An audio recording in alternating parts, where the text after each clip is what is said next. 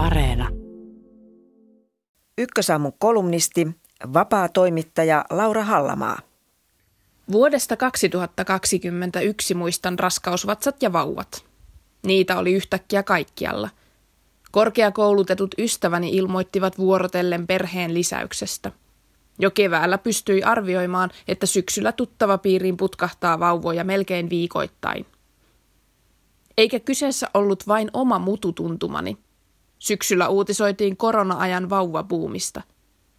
Pohjalukemissa laahannut syntyvyys oli kääntynyt nousuun ja kätilöillä kädet täynnä töitä. Huomasin seuraavani buumia paraatipaikoilta. Some pursusi ensin kuvia mahoista, sitten pienistä varpaista. Ihastelin jokaista kuvaa. Mikä onni ja ilo, monien haaveet kävivät toteen.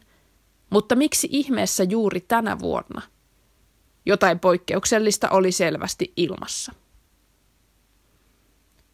Kolmekymppisyys ja korona, siinä kaksi selkeää syytä vauvabuumiin. Naisillehan jankataan murrosiästä saakka, että munasolut ja vauvahaaveet kuolevat yhtä vauhdikkaasti. Kun neljäs vuosikymmen alkaa, ajankulu jysähtää tajuntaan. On loogista, että tuttava piirini samanikäiset naiset ovat perustamassa perheitä juuri nyt. He tekisivät niin varmasti ilman koronaakin, mutta tuskin samassa rytäkässä. Pandemia pakotti kaikki jäämään kotiin samaan aikaan. Kotona oli tyhjää. Elämän tuominen seinien sisälle ei tuntunut huonolta idealta. Todella moni on kokenut hetken oikeaksi. On vakiintunut ansiotaso, vakaa parisuhde ja monta kivaa seikkailua takana. Mutta kuluneen vuoden vauvabuumilla on hassu erityispiirre.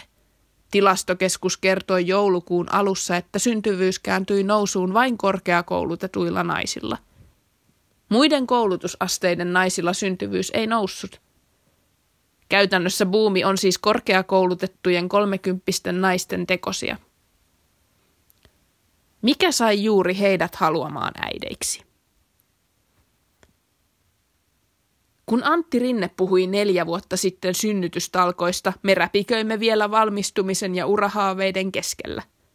Eipä paljon kiinnostanut yli viisikymppisen demarin lisääntymiskehotus silloin. Eikä holhoaminen kiinnosta vieläkään.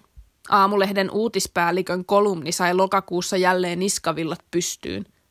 Suomalaisnaiset olivat taas syypäitä julmaan tulevaisuuden kuvaan, jos eivät heti ala synnyttää. Tällaisissa lausunnoissa puhutaan synnytyskoneista eikä elävistä ja hengittävistä ihmisistä. Meillä naisilla nyt vaan sattuu olemaan muita haaveita ja tavoitteita kuin huoltosuhteen ylläpitäminen – kun on tässä hullussa maailmassa vaivalla hankkinut koulutuksen ja rakentanut uran, sitä haluaisi olla toisten silmissä muutakin kuin potentiaalinen synnyttäjä. Anttia paremmin perheelämää ovat onnistuneet markkinoimaan muun muassa Natalia, Linda, Henriikka ja Petra. Kaikki somevaikuttajia, joilla on korona-aikana syntynyt lapsi. On ehkä irvokasta puhua vauvoista trendinä. Puhun silti, Jonkinlainen vauvatrendi räjähti ilmoille. Kun lapsiperheelämä on uinut vaikuttajien somekuviin, se on samalla näyttänyt inhimillisemmät puolensa. Maaginen työn ja perheen yhdistäminen alkoi näyttää mahdolliselta.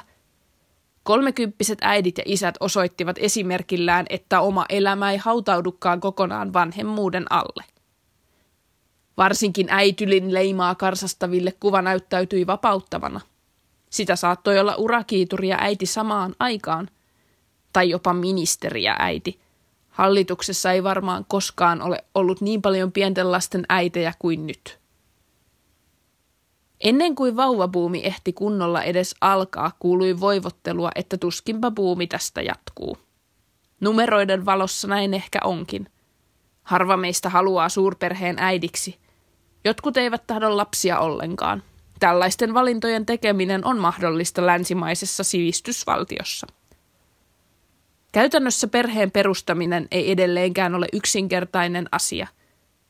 En tiedä, kuinka moni tuttava piirissäni toivoi turhaan, että tänä jouluna sylissä tuhisi sikäärö. On ehkä yritetty kauankin. Joillakin sydän särkyy jokaisen pieniä varpaita esittävän kuvan kohdalla. Numeroiden sijasta näen nyt ympärilläni monta uutta lapsiperhettä, joilla on edessään aikamoinen matka. Seuraava tehtävä on varmistaa, että nämä perheet pärjäävät sillä matkalla.